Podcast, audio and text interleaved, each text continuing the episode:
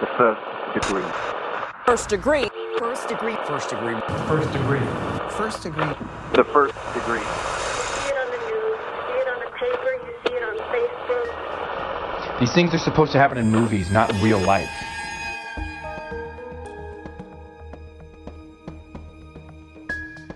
When he asked if I knew about the Gilgo Beach killings, and I said, yeah, everybody from Long Island does, that's when he got, like, weird, like, real weird. Like, his body language changed. His eyes, like, seemed like he wasn't really totally there. It seemed like he was, like, reliving it, but trying to give you, like, a hypothetical on what he thinks happened and why and, and like, shit like that and who he thinks it could be. Welcome to The First Degree, the true crime podcast that you might end up on. My name is Jac Vannick. I'm sitting here with Alexis Linkletter. Oh boy, has it been a crazy couple weeks, huh, Lex? Our heads are still spinning from, first of all, getting to meet everybody at our New York City meetup.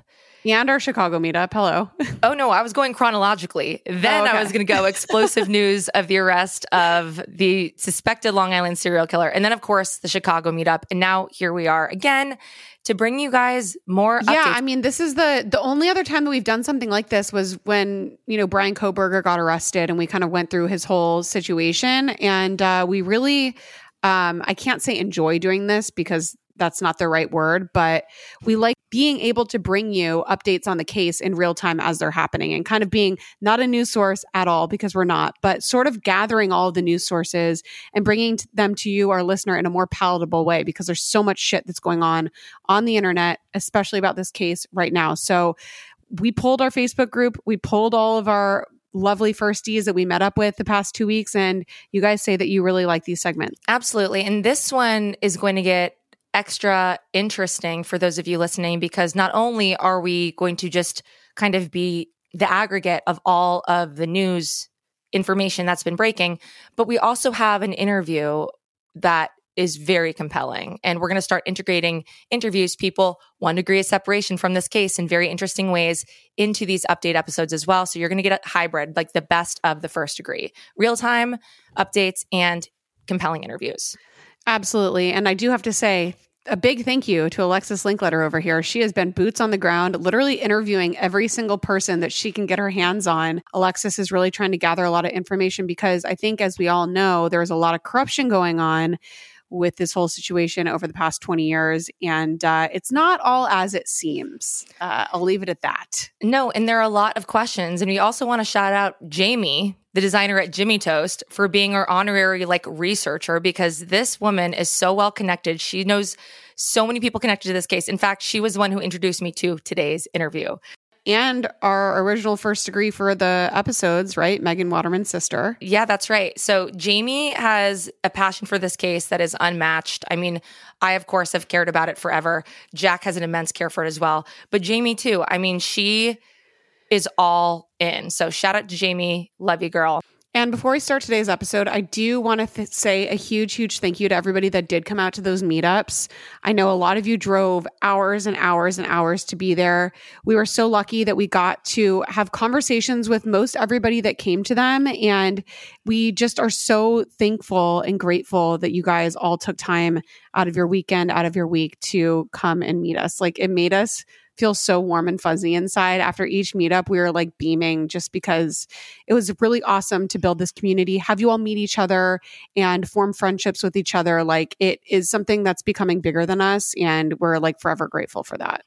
Yeah, I couldn't said it better myself. And during those conversations, I choked up a couple of times. I had some really meaningful conversations at these meetups.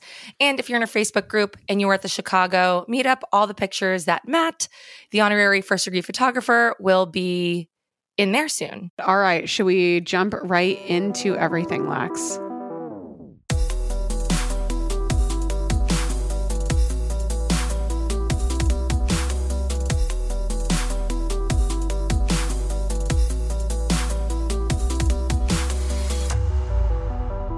So for all of you, we are recording this on Tuesday, July twenty-fifth. This episode will air tomorrow, Wednesday, July twenty-sixth. So just so you know, this morning on Tuesday, there was a press conference that was held in front of Rex Heuermann's house. And it was the D A, Ray Tierney, essentially saying that they're wrapping up their search efforts there, meaning they've searched every nook, cranny, corner, taken all the evidence that they can. And they made some revelations about what was found and what wasn't found in the house. So I'll just dig right into this. Right. They basically said that there was no tangible evidence of remains found, right? Nothing that can be revealed or identified without trace testing of hair, fluids, D N A, whatever. So they may still find evidence of victims there. But as far as like body parts, bones, remains, they confirmed that nothing like that was found in the house or in the backyard or in this vault or any of that. Well, and that's a thing that I think a lot of people were thinking, especially when they started to rip apart his backyard and they're digging with like the excavator and like all that kind of stuff. They're like, are there bodies underneath his house? Like, what the hell are they really looking for to rip up the entire yard?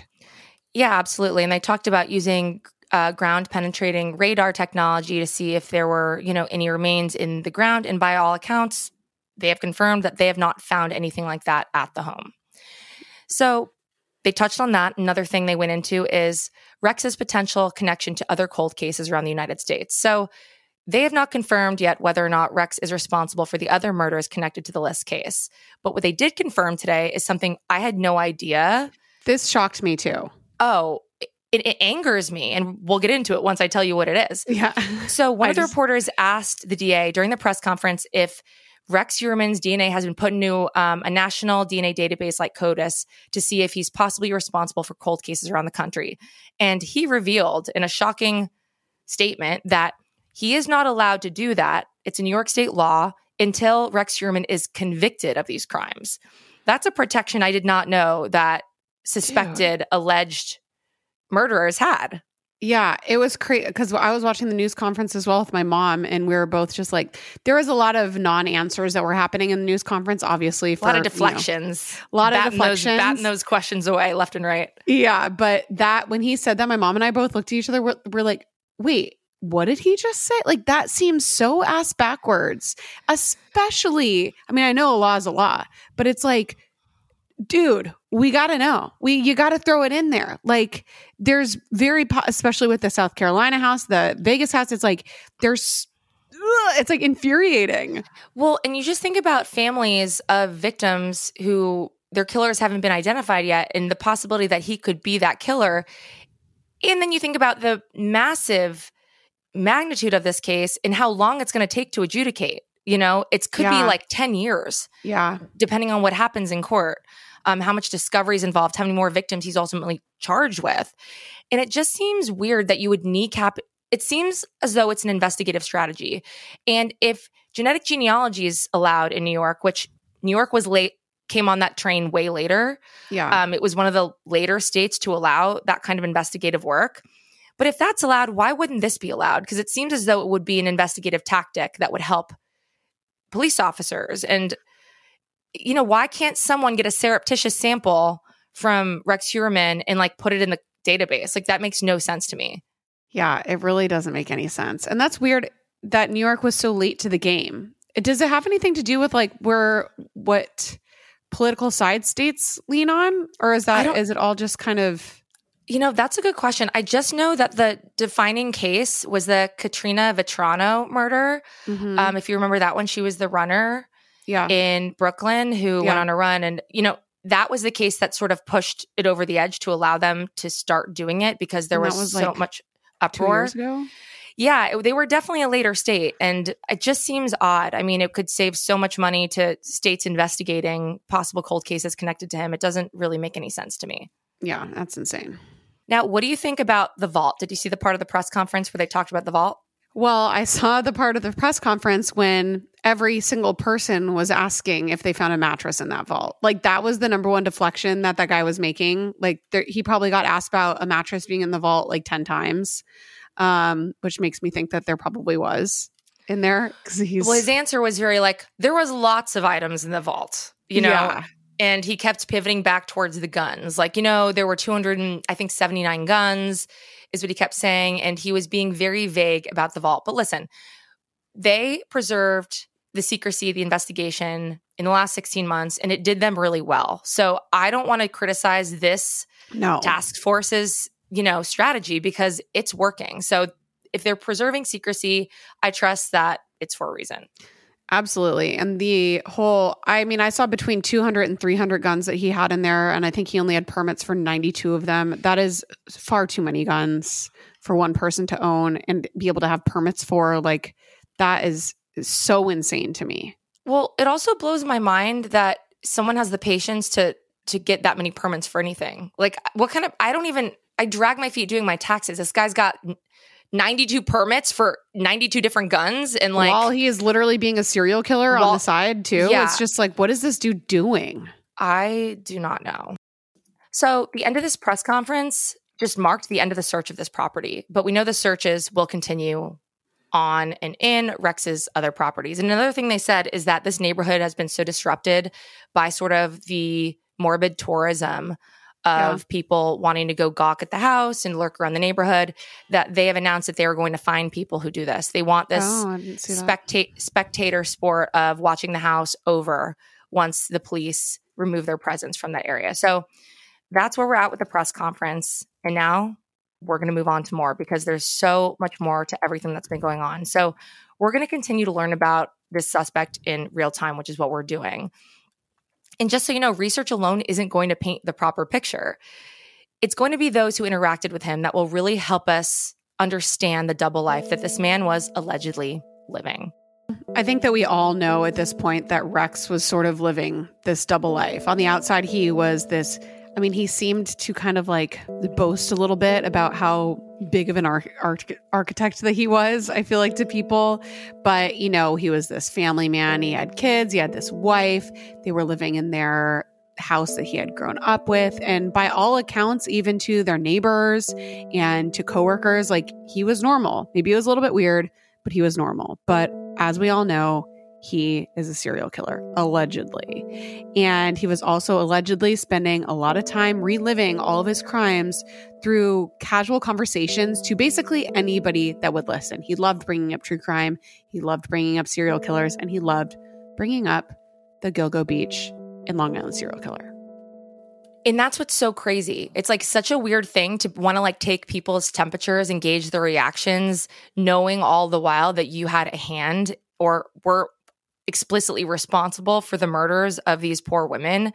And I think it's deranged. And I think there's a chance that he might talk down the line, given that this is the kind I, of person he is. Absolutely. I said this in the very beginning. Like, to me, I can't imagine him not talking. I think he's so obsessed with himself. Again, we keep comparing him to B T K, but there is that like boastfulness and like the self-obsession and like thinking he's better than everybody else. Like, I can see him talking. I can see him not shutting the fuck up, to be honest. So I would be surprised if he didn't talk. A hundred percent. And that also terrifies me. Like, what more is there to learn about this alleged monster, right? So all of this brings us to today's first degree. Her name's Nikki Brass. And she had a strange and also scary encounter with the man that's been arrested in connection with this case. And Nikki definitely has a story to tell. And it's a chilling one and a harrowing one. And the one we're telling today, if you've seen Nikki on the news, is the complete picture, not just scattered sound bites, you know, in control of a reporter or a news editor. Like, she is telling us what's important to her in terms of the context of her connection to this case. So when Nikki was younger in twenty fourteen and twenty fifteen, she was struggling with addiction, and she found herself turning to sex work out of desperation. And this is something we've talked about a lot recently, you know, with all of the victims of the Long Island serial killer, most of them being sex workers. Like, women usually don't turn to sex work because they want to. It's mostly out of desperation. They're trying to take care of their their kids. They're trying to just not be evicted from their apartments. Like, that is the reason why so many of them do turn to sex work, and that's why Nikki did. And in the years following the experience that she'll be sharing with us today, she's completely turned her life around. Now she has a family, she has a partner, and she has a career that she's really, really proud of. And she did all of this against the odds, and we're going to share more about those odds later in the episode. But before we start, there are some things that we need to help set straight for Nikki. Right, because apparently the news got some shit wrong. And I don't like that, like, all these news outlets that didn't talk to me went on Facebook and took my picture and wrote a story. I feel like the other people, the, the outlets are trying to make it seem like I could have been another victim, but while doing that, they're making the victims seem like they're nothing. They don't matter. They're just sex workers. And I feel like that's really fucked up. So, yeah, I guess a lot of the news outlets failed to mention that Nikki was no longer in sex work, and she's established her career as a hairstylist, and she's got a family and an amazing life, and she's no, you know, longer struggling struggling with addiction. And that's something that she felt was an important detail, and it certainly is. Yeah, and I just think it's so gross, especially in situations like this. Like, that's where the news and the media, like, really, it shows the scumminess and, like, the absolute worst and, like, yuckiest of the of mankind, kind of, right? Like, they're going to go take the worst picture that they can find. They're going to find the most, like, clickbaity part of somebody's life to share, and it's really unfair, especially with somebody like her that's trying to share her story and do the right thing. Right, and when you label somebody and all the people connected to this case, like sex workers, like it's a monolith, like it's a blanket statement, you're really, that feels like marginalizing language to me. It's like, well, it's dehumanizing. You're taking everything away from that person other than them being that, a sex worker. That one thing they were forced into out of desperation, right? It and, wouldn't happen if the woman was like a lawyer no. or a doctor or no. like even worked a desk job. Like, it seems like it's the only profession that kind of you get that with. Absolutely.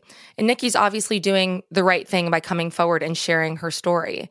And she didn't expect the media to twist her words around the way they have. So we're not only here to paint the complete picture, like we said, but also help you understand the trap that many people who are forced into sex work get caught in. A trap that puts these women in one dangerous situation after the next. Okay, so we're going to jump into this. You know the deal. We're going back.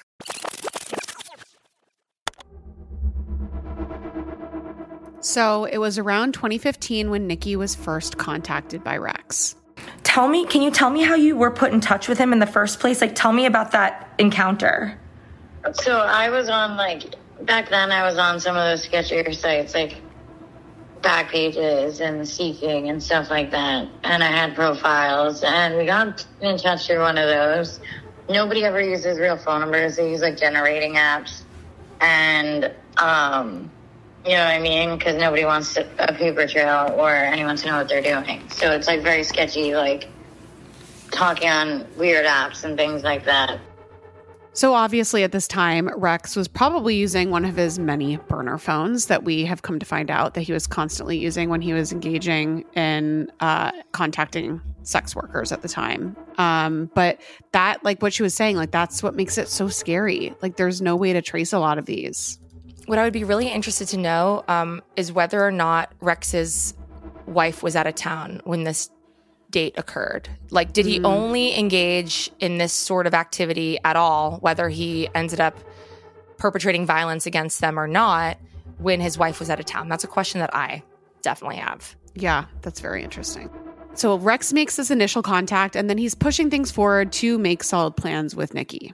Because I, I was at Chuck E. Cheese with my little sister, and I showed her a picture of him, and I said, this is who I'm going out with in case anything happens. And I would do that every time just to be safe. Like, I would always tell her who I was going with. If I could, like, not sketchy enough, steal a picture, license plate, I would. And I would always meet in public because I just didn't really trust people. So, like, even though I wasn't, like, so much caring about my safety, I, like, still took some precautions. Nikki, although she didn't want to be doing sex work in the first place because she understood the dangers, she would do things like take pictures of a license plate if she could, and she's telling her sister who she's going to see and showing her a picture of what he looks like. Well, and I think that this is something that any person should be doing anytime that they go meet up with a stranger. I mean, we talk about it all the time, like when you're on dating apps and when you're meeting people off the internet, like it's very, very smart to tell somebody, like, here's a picture, here's their phone number, here's where we're going, because you never know what could happen. So it's really good that she did that. one hundred percent. And this is like, when I moved to L A, this would happen when I had like sketchy internship interviews. So I'd be like, this feels oh. weird. And, or like date, like online dating, you know, it's all the same. Like, you should always tell someone where you're going. And Nikki had that all buttoned up. And when Rex wanted to get together with Nikki, he wanted Nikki to meet him one county over, which is where he lived in Nassau County. So we see that, I think, a lot in especially his stories with his victims. Like, he wanted them to come over to him. When we got in touch, he really wanted me to go out to Nassau County, but I am, like, very locationally challenged. I need G P S for everywhere I go, and I didn't feel comfortable going um, to, to Nassau County, you know what I mean, and not knowing the area and not having anyone nearby if I need them. Like, that, that whole thing made me uncomfortable. And like Jac said before, this feels intentional. He's trying to kind of lure people out of their comfort zone is kind of how it feels to me. And she has the spot on instinct. She's like, I don't want to go somewhere where I don't know anybody, where if I need to get picked up in a pinch, that's going to be difficult. Um, yeah, I mean, she she made the right choice here. Well, and absolutely. And especially with, you know, the things that we learned about Amberlynn Costello's situation with him, him going to somebody else's house or him going somewhere that's not his own house. Like, there's all these vari- variables of things that can happen. So he's obviously trying to control the situation and make everything as easy as possible for him, whatever he is deciding that he is going to do that night. Right. That's a really good point, actually. And ultimately, once Nikki kind of put her foot down and she's like, I'm not going to Nassau, you're going to come to Suffolk County, they agreed to meet in the village or town of Port Jefferson. It's a really pretty waterfront town that's hilly and has a lot of restaurants. It's like wooded. It's like a beautiful place mm. to meet up. And they've got like a ton of seafood restaurants. And knowing how beautiful it is and how kind of picturesque it is, it's really odd to me that it's kind of the backdrop for today's story. So I convinced him to come out to Port Jeff and meet me at the Steam Room because I knew the area and I had friends in the area. So if I needed somebody like quick, they'd be there. And yeah, we went there for dinner and drinks. I met him in the parking lot, but I did not see his car because I didn't meet him by his car. I met him going towards the front of the restaurant. I mean, I really do wish for the sake of the story that she did see his car, just for like another stamp of that uh, avalanche, but I think that, I mean, this is the best compromise that I feel like she could have done, you know, meeting in a place that she at least knew somebody that was near enough that could come help her. And of course, they're meeting in a public place. So I think given the circumstances, it's probably the best uh, that she can do. Absolutely. And I've read somewhere that Rex Heuermann sold his Chevy Avalanche to his brother. And I wonder what year he did that. Because oh, I know they yeah. recovered it in South Carolina where the brother lived. So I do wonder if he still had the Avalanche at this point. Right. So let's kind of get into what Rex Heuermann was actually like. What did you think when you first saw him in person? He seemed really normal. He seemed like, I mean, he was big and his weight was very imposing. Uh, you know what I mean? But he didn't seem weird. He seemed normal, like just a normal business guy, like any other guy. That, because when I did do it, I did it more for like Long Island's uh, wealthier men and... Uh, I guess, like, it's a lot of, like, discretion and quietness and sneaking around. At some point, we talked about his job. We talked about what I want to do for a living, like, what I aspire to be. We did basic table talk and manners. We ordered. Uh, I know he thought it was really weird that I didn't drink. Like, I just wanted one Malibu Babies and then soda. I mean, the thing that pops out to me the most is that he was trying to get her to drink and probably trying to get her drunk and lose her inhibitions or whatever he was thinking in that moment. Oh, yeah. Well, my mind goes to piggyback on what you said is like, if she's drunk, she can't drive herself home. Oh. You know? Mm-hmm. And then it's like, no, come back to my place in my car. Leave your car here in Port Jefferson and we'll drive back to a neighboring county. It, it's probably about forty, forty minutes away where he lives in comparison to Port Jefferson. Yeah, that's actually really, really interesting point. But to your point, it's just control. His car, his house, his domain. Um, he didn't want to lose control of his situation. And going back to kind of, you know, what she was saying that he was like kind of just seeming normal. I mean, I feel like that's sort of the description that we're getting of this guy is he kind of just seems like your average Joe at first until he starts talking. Absolutely. So during Nikki's dinner with this guy, Rex Heuermann, we wondered what he opted to share about his personal life, if anything. So he said he was divorced with kids, um, but he said he was an architect, and I remember that. And I even told my sister, like, um, I'm going to go on a date with this guy who works in Manhattan.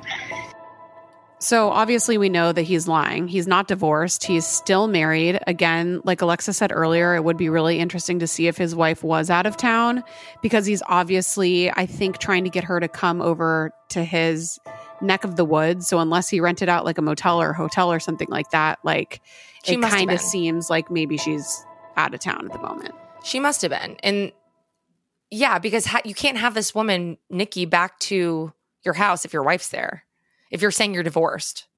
No, not at all. It also makes me wonder about the inside of the house. Like, are there no like wedding photos of them around? Like, is there no, you know, remnants of the wife in the master bedroom? Like, how can those kinds of lies blow my mind? Like when people have people over and they're married and they share the house with someone, it's like, how does that work? Well, and he has kids too. But I think what we've learned about the inside of his house, it was pretty dilapidated, like very cluttered, really messy, like probably kind of gross, that there either might have been so many, so much junk around that it was easy for him to like turn down like a picture frame or something like that. Or what we've also learned is it seems like he had a lot of control over his wife in a lot of different ways, that maybe, you know, the house was kind of just like what he wanted it to be like. And it wasn't, it didn't seem like a married couple in there.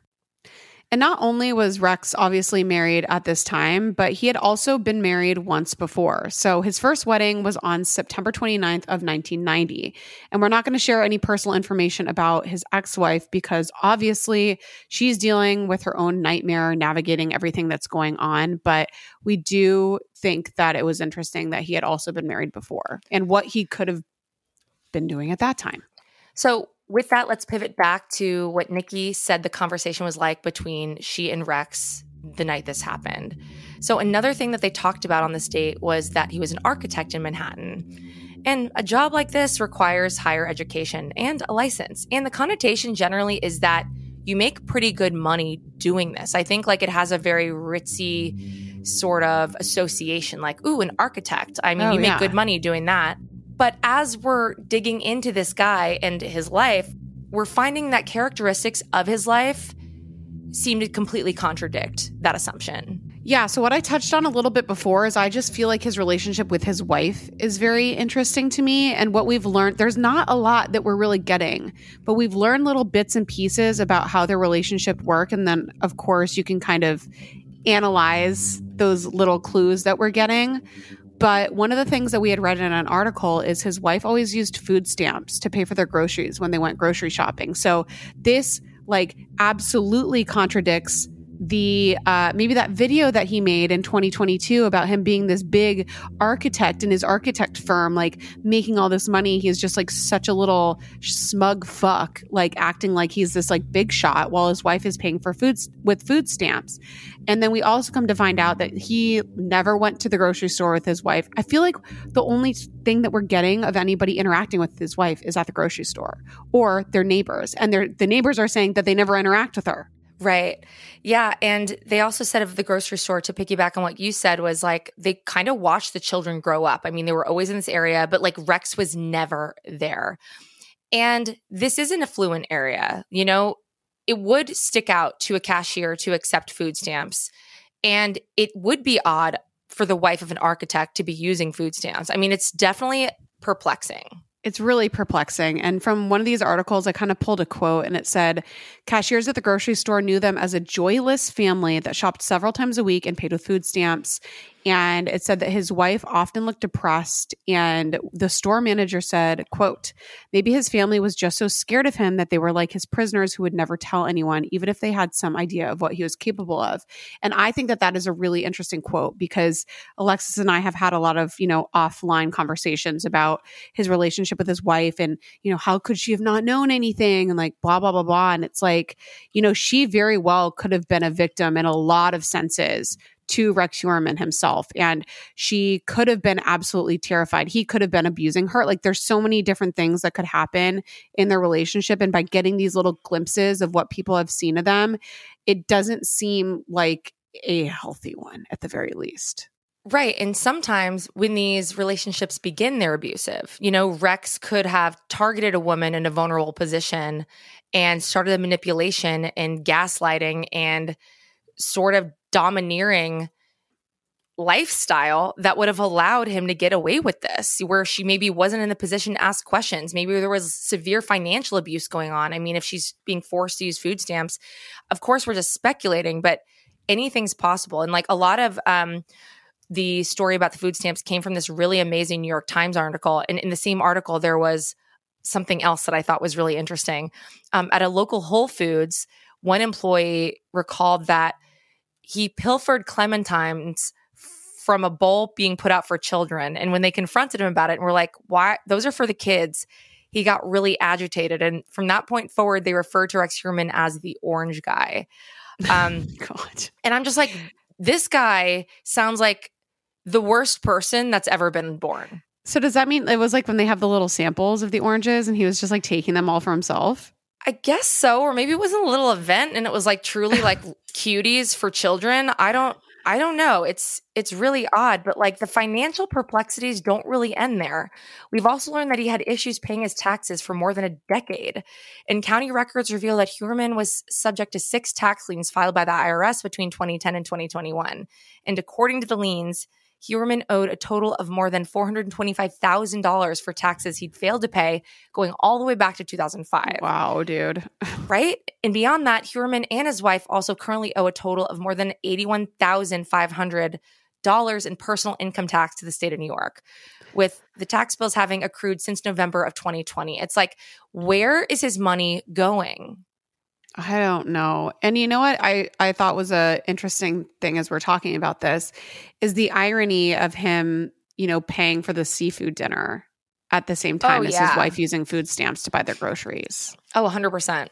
It's so fucked up. I mean, everything about this man is fucked up. So we also learned that he wasn't a great architect. I feel like that is the most unshocking news to probably anybody out there. In September of two thousand seven, an apartment building that he had been hired to renovate was declared unsafe by fire officials who ordered two dozen families to evacuate. And then the New York City Buildings Department Commissioner said that the agency was investigating whether Heuermann may have falsely identified the building as vacant. So this dude is just, there's red flags all over the fucking place. Oh, totally. And there's more. And this actually is not going to be surprising to anyone listening because obviously if you can murder someone and take someone's life, then you feel entitled to fucking everything, right?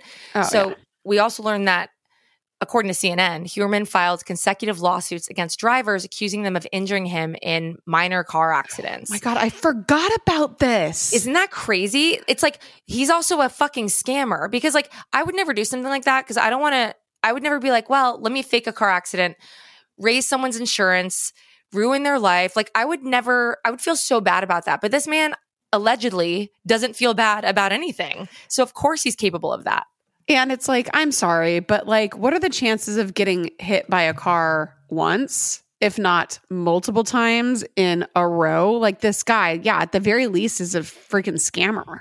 Or a terrible driver, because the odds of it happening to you many times is if you're at fault also, yeah. Or you're scamming. Exactly. Because most people are really trying not to hate you. Okay, so we got to go back to Nikki's story. And as we dissect the conversation that Rex had with her, we need to go through one of the most chilling aspects of her experience with him. And this is something that we are actually seeing kind of often in a lot of different women that have had interactions with Rex Heuermann.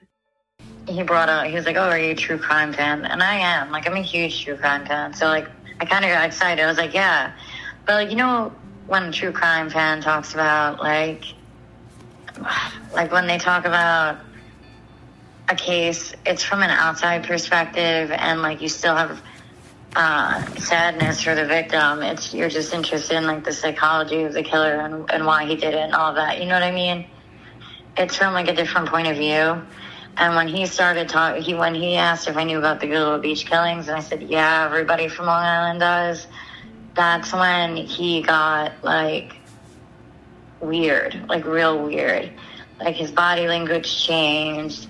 His eyes, like, seemed like he wasn't really totally there. It seemed like he was, like, reliving it, but trying to give you, like, a hypothetical on what he thinks happened and why and, and like, shit like that and who he thinks it could be. So what I was talking about before we heard this clip from Nikki is there are other couple women on TikTok or that have come out recently that have had similar experiences with him where he brings up the Long Island serial killer, the Gilgo Beach killer, whatever, and gets really excited about it. And there are a couple things that she said that I thought were interesting.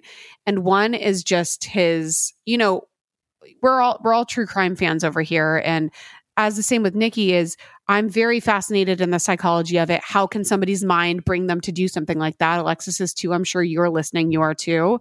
Um, but we're not like elated when we're talking about it. It's more of this like, how the Fear. fuck is this even possible? You Fear. know? And he just got really excited when he was talking about it. And then also I thought it was in- really interesting when she made the comment about his eyes seemed like they weren't totally there. And if anybody out there has had an experience with an actual psychopath before, you understand what this blank, black, soulless eye looks like. Like there's nothing else that I've experienced quite like that when I've had an experience with somebody like that. And it really is the most chilling thing in the entire world. And I'm sure she's experiencing this as he's talking about the Long Island serial killer. Like there's no way in hell that you can't have that gut reaction of like, I don't feel safe. Like something is wrong. When those people do that, it's like a switch flips. Yes. And it, they turn into their other self. Yes. And their mask comes off. Their mask slips off for just a second. You know, that's, that's the most perfect way of describing it. Cause it literally is, you could like snap your fingers and there is a different person in front of you. And it is so, so scary. Chilling.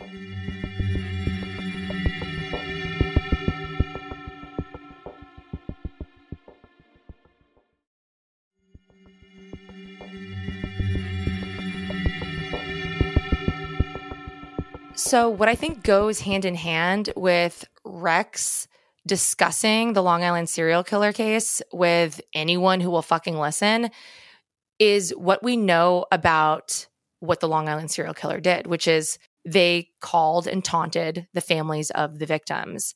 And that also goes hand in hand with what the police have released about the evidence they have against Rex Heuermann in building portfolios of information about the families of his victims.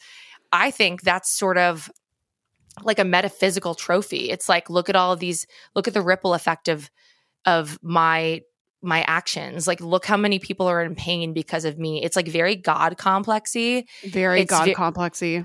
It's like, oh, you're this pathetic architect who makes no money and has a very tiny little life, but you get to imagine yourself and how much power you have in the amount of pain and terror and misery you've caused. And that's like one of the most pathetic things about Rex Heuermann, if he is in fact the Long Island serial killer, because he's still fucking nobody. And now you're even less of a person. Now your wife wants to divorce you. Your children will not respect you. Like, you are less than nothing. It's co- the complete opposite of what you wanted. Yeah. And I think especially with him talking about the Long Island serial killer with somebody that could be another potential victim, like that, like the meta-ness of that for him probably got him off so much, you know, with a, like you're saying, it is a total God, God complex kind of a thing. And that is probably him being his most excited in that moment. And that's what makes it even more scary. Okay. I think it's actually amazing that Nikki's experience is accompanying all this information, because it's really, we're seeing so much of what we've learned about him in this experience with him. So let's get back to where Nikki's at in her story. So when she was listening to Rex talk about all this, red flags, obviously, were getting thrown up left and right. Given the eyes she mentioned, given how his body language changed when he talked about the Long Island serial killer, I mean, her gut instinct started to kick in. I told him if he met me in public for dinner and I felt comfortable, we could go where he wanted to go. But I didn't feel comfortable. Like, he scared me. So many of the things that Rex said really disturbed Nikki, obviously rightfully so, including his commentary on the crimes connected to the Long Island serial killer. I could tell like he was enjoying it too much. It, was, it seemed like somebody who, if they could, would go around bragging about what they did. If they could, they would taunt the victims. If they could, they'd taunt the police. Like somebody who just really wanted to be known without being caught and in jail. He wanted the opportunity to like brag about what he did to somebody who he knows isn't going to say anything. After talking all of this about the Gilgo Beach killings and being really weird about it, he goes, I live right by Gilgo Beach. And I was like, so do you want to come back with me? And I was like, trying to make an excuse but still be polite. So I said, you know, it's really late. I had to follow you all the way to Nassau, and then we were so tired driving. And I just kind of make an excuse to get out of it. And he was like, no, no, I want you to come in my car. Like, he was insistent. He did not want me to take my own car. And in hindsight, I feel like it was because he didn't want to be on traffic cameras having to abandon a car. He seemed, like, very visually agitated. Like, he seemed annoyed. Like, I did all this work. I came up to Suffolk, and she's not coming with me. I paid for dinner. Like, you know, like that very, like, big and posing, like, I'm angry that I feel like I did all this and I'm not getting what I want. So based on what Nikki said, it really seems like our predictions about the car are correct. I mean, he was like, I want you to come in my car. He wanted to take control of the situation. And he's pissed, probably because he has no money, that he spent the dinner and that she's decided, nope, I'm pulling the plug on this. I told you I'd come if I feel comfortable. You're making me fucking feel uncomfortable. Yeah, absolutely. And again, like, her gut instincts are really kicking into high gear. Like, she knew something was going to be wrong if she did that. And, um, you know, we really commend her for doing that. It's really scary because you read stories like this and it could have gone anyway. And the one thing I want to add, Rex knew that Nikki said, if I'm comfortable, I'll continue the date. Mm. This is a man trying to seem normal. This is a man trying not to make someone uncomfortable. This is a man who wants what he wants at the end of the date. He is yet still unable to fake it enough to make that happen. Well, it's like he can't fucking help himself, you know? Like, he, again, the mask coming off, the talking about the Long Island serial killer, it's like he can't even, like, subdue that part of him long enough to try to make this girl feel comfortable enough to go with him somewhere. Like, the guy is undeniably just, like, so disgusting. You know, and in hindsight, Nikki kind of believed that Rex targeted her for an exact reason. He understood that desperate circumstances that force women into sex work are for a reason, and he knew that they wouldn't go to the police under any circumstances. I know this is going to sound weird, but I feel like he looked for girls that had records and or were on parole or had an addiction, because they were less likely to go to the cops, and if they did go to the cops, way less likely to be believed. He did. He went for girls that he could, he knew were never going to go to the cops. So at the time Nikki was forced into sex work was when she was struggling with a severe drug addiction. Okay, so this is what she had to resort to. And she was able, after this encounter, to pull herself out of it. But the odds, like we said in the beginning of this episode, were so stacked against her. And she's had a lot of time since to reflect on the scenario. And she's beyond that, had to live through the shock of this man who spooked her for being arrested for killing sex workers, right? Like, that's a lot to process. And while she's been away from sex work for years and has been thriving in a new career, um, learning about what Rex stands accused of is still understandably very traumatizing, considering her proximity to him. And beyond that, Nikki's able to empathize with victims in a way that none of us really can. So as it turns out, our criminal justice system is set up in such a way that works against those trying to actively get themselves out of sex work. And I know we know that. We talked about this in the Heavy Metal Project. We talked yeah. about the circumstances that force women into sex work. But let's hear it from Nikki, somebody who experienced this firsthand. Like, I don't know if you know, but I got, when I was addicted, I got caught with drugs possession. And the judge was up for re-election, so he decided to make an example out of me. I was a first-time offender, and I didn't even have tickets. I was in a sorority, had a three point nine G P A, did community service in their city, and this judge still wanted to make an example out of me and said that he was giving me one one deal of three years in prison or no deal, and I'm going to get the max of ten. And he had high school classes come to every court date I had. And he, like, tried to slam the book on me, and I ended up doing three years in maximum security prison, and then another two to max out my probation. That's disgusting. And and I was twenty-one years old and never had no record. All I needed was rehab and, like, counseling and therapy and help. And I ended up coming home, and I was young. I had nothing. Nobody wanted to hire me. I couldn't go back to school because when they find out you're a felon, you have to get a felony waiver. You have to write a whole letter. You have to explain yourself. They have to decide if they want you, and they never do. And I didn't know what to do. And honestly, I think a big reason I relapsed when I came home and ended up addicted again was because I had such limited options to get my shit together. You know, I think it's interesting because you don't really think about that, right? You don't think about what a woman does when she finally gets herself out of sex work. Right. And if you've been, you know, criminalized for sex work that you didn't want to do in the first place, right? And if you get criminalized for a drug addiction that wasn't necessarily your fault. I mean, a lot of traffickers get women addicted to drugs so they can exploit them and control them. You know, like this shit happens. This didn't happen to Nikki in that particular way. But like a lot of this isn't the sex worker's fault, right? So yeah, I mean, you're out of jail after serving time for either sex work or, you know, charges related to your addiction, and no one wants to hire you.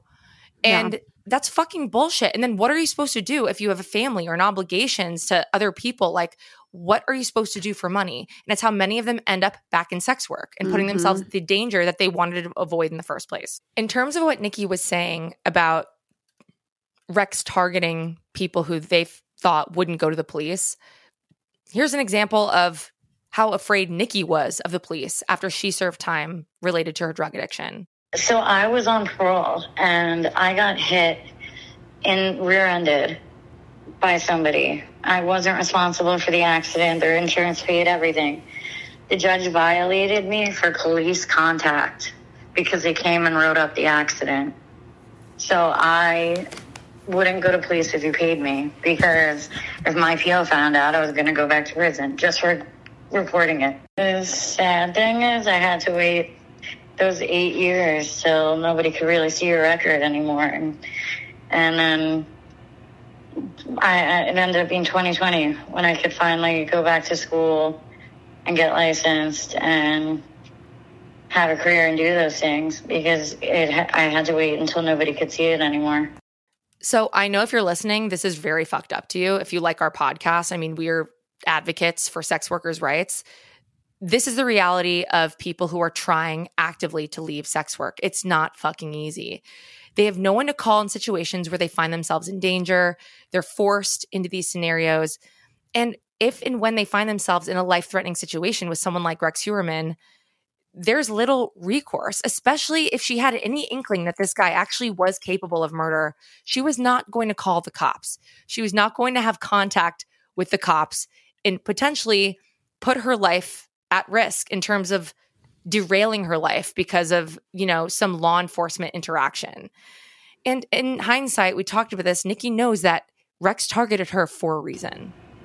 Um, I think there were a lot of times I wanted to like sink back into it, but I guess I, one, that with him really scared me. And two, I wanted better for myself all along from the beginning. So I didn't want to end up dead or back where I was. And I knew if I got into that kind of work again, no matter how good the money is, I would have ended up relapsing.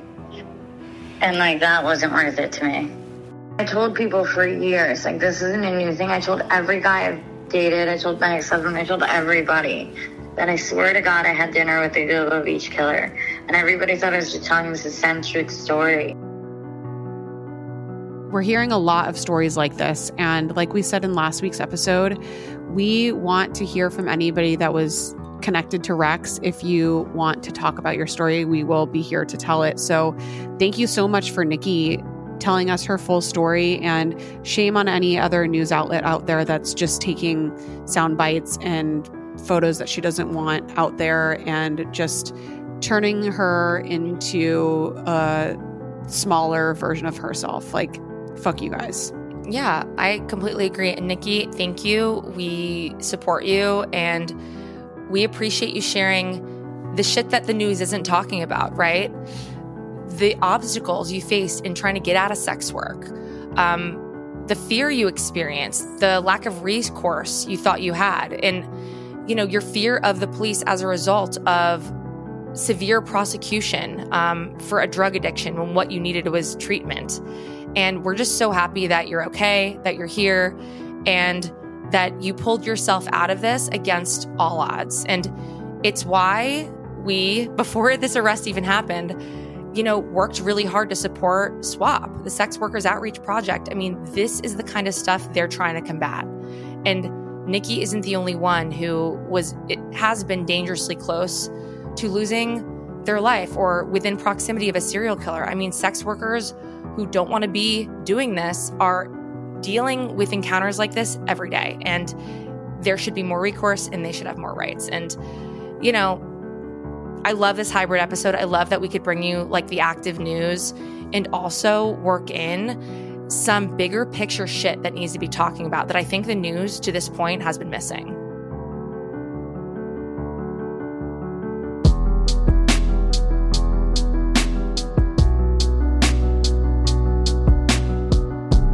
And again, if you are listening and you have a story to tell, especially about Rex Heuermann, please email us hello at the first degree podcast dot com. And uh, we will be back next week with probably another update on this absolute freaking monster. Oh, you'll want you'll want to listen. We have some stuff coming for you that's going to blow your mind and shock and horrify as it should. And remember, I mean, just going to give this caveat, Rex is innocent until proven guilty, although the evidence looks really bad. So I feel kind of okay about this.